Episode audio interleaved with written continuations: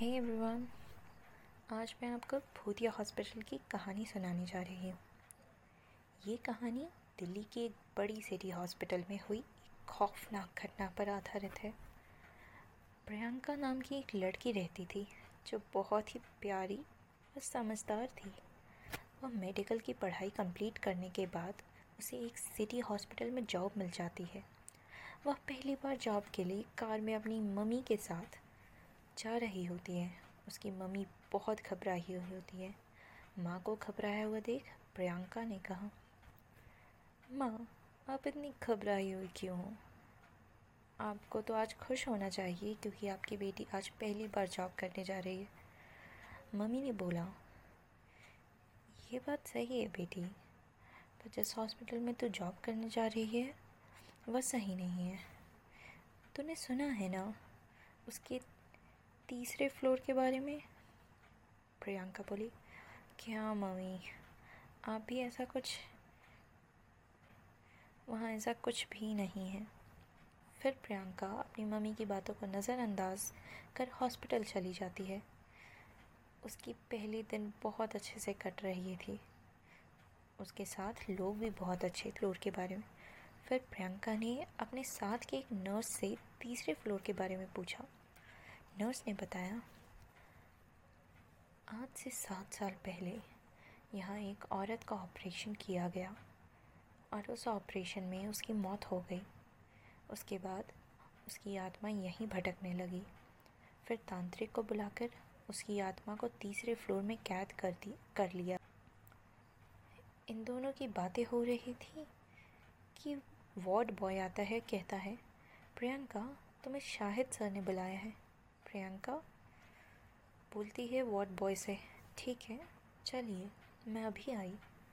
फिर प्रियंका शाहिद सर के पास चली जाती है। शाहिद सर कहते हैं, तुम्हारी आज ही ज्वाइनिंग हो हुई है। प्रियंका बोली, जी सर। शाहिद सर ने कहा, मैं तुम्हें एक दवाई की लिस्ट दे रहा हूँ।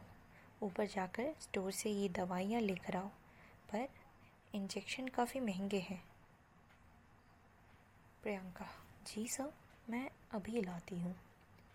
जब प्रियंका ऊपर स्टोर में दवाइयाँ लेकर सीढ़ियों से जा रही होती है, तब तीसरों, तब तीसरे फ्लोर पर आती है। उसके हाथ से दवाइयाँ गिर जाती हैं और कुछ इंजेक्शन लुढ़कते हुए फ्लोर के अंदर चले जाते हैं।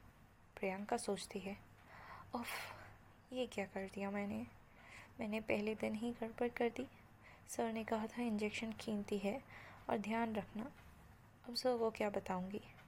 अगर सर ने गुस्से में आकर जॉब से निकाल दिया तो? नहीं नहीं। मुझे जॉब से हाथ नहीं धोना। मुझे किसी भी हालत में इंजेक्शन तो लाने ही होंगे। यह सोचकर प्रियंका दरवाज़ा खोल देती है और अंदर जाकर इंजेक्शन इकट्ठा करना शुरू कर देती है। तभी कड़कड़ाती आवाज़ के साथ अचानक दरवाज़ा बंद हो जाता है। फिर पूरे फ्लोर पर पूरी तरह अंधेरा छा जाता है। फिर प्रियंका घबराते हुए स्विच ऑन कर देती है। फिर एक छोटा सा बल्ब चलता है। वो भी झपकता हुआ। और तभी फ्लोर में किसी औरत की चीखने की आवाज़ें ज़ोर ज़ोर से आने लगती हैं। प्रियंका बहुत ज़्यादा डर जाती है। उनको कुछ समझ नहीं आता है कि उसके साथ क्या हो रहा है। फिर कुछ देर बाद फिर से चीखने की आवाज़ सुनाई देती है। फिर प्रियंका डरी डरी बोलती है। क, क, क, कौन है? देखो मुझे जाने दो। मैं सिर्फ़ दवाई लेने आई थी। चली जाऊँगी। देखो देखो देखो मैं जा रही हूँ। मुझे कुछ मत करना प्लीज़ प्लीज़ तभी प्रियंका जा रही होती है। तभी अचानक से फ्लोर की लाइट ऑफ़ हो जाती है और घोर अंधेरा हो जाता है। प्रियंका रोने लगती है।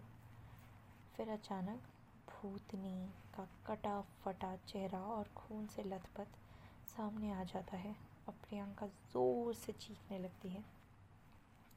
भूतनी बोलती है, बदला लेने में मदद चाहिए। क्या तुम मेरी मदद करोगी? प्रियंका रोती हुई बोलती है, मैं आपकी मदद नहीं कर सकती और मैं क्या मदद कर सकती हूँ? भूतनी गुस्से में बोलती है, तुम्हें मेरी मदद करनी ही होगी। प्रियंका फिर रोते हुए बोली ठीक ठीक ठीक है, मैं आपकी मदद करूँगी। बताइए, क्या मदद करनी है? भूतनी बोली, मैं एक बार यहाँ अपने बेटे का इलाज करवाने आई थी तो शाहिद ने कहा, ऑपरेशन करना पड़ेगा। फिर कहता है, उसकी ऑपरेशन में मृत्यु हो गई। लेकिन जब मैंने चुपके से डॉक्टर की बात सुन सुन ली तो पता चला कि मेरा बेटा मरा नहीं था। उसे मार दिया और सारे अंग निकाल दिए। और फिर जब मैंने इसका विरोध किया, सबको बता, देने को कहा तो उन्होंने मुझे भी मार दिया और सबको यह बता दिया कि मेरी ऑपरेशन में मौत हो गई। शायद अब भी ऐसा करता है। वह अच्छा इंसान नहीं है प्रियंका बोली। जो, तुम कह रही हो यदि वह सही है तो मैं हर हाल में तुम्हारी मदद करूँगी। फिर एक दिन प्रियंका ने अपनी दोस्त को पेशेंट बनाकर शाहिद के पास भेज देती है। शाहिद उसको ऑपरेशन करने लग करने को कहता है। शाहिद उसको ऑपरेशन कराने को कहता है।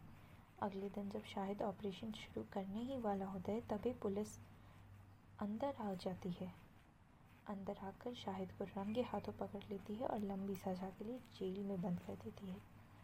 शाहिद को सलाखों में देख भूतनी ने प्रियंका को थैंक्स कहा और तुरंत अस्पताल छोड़ दिया और आसमान में उड़ गई।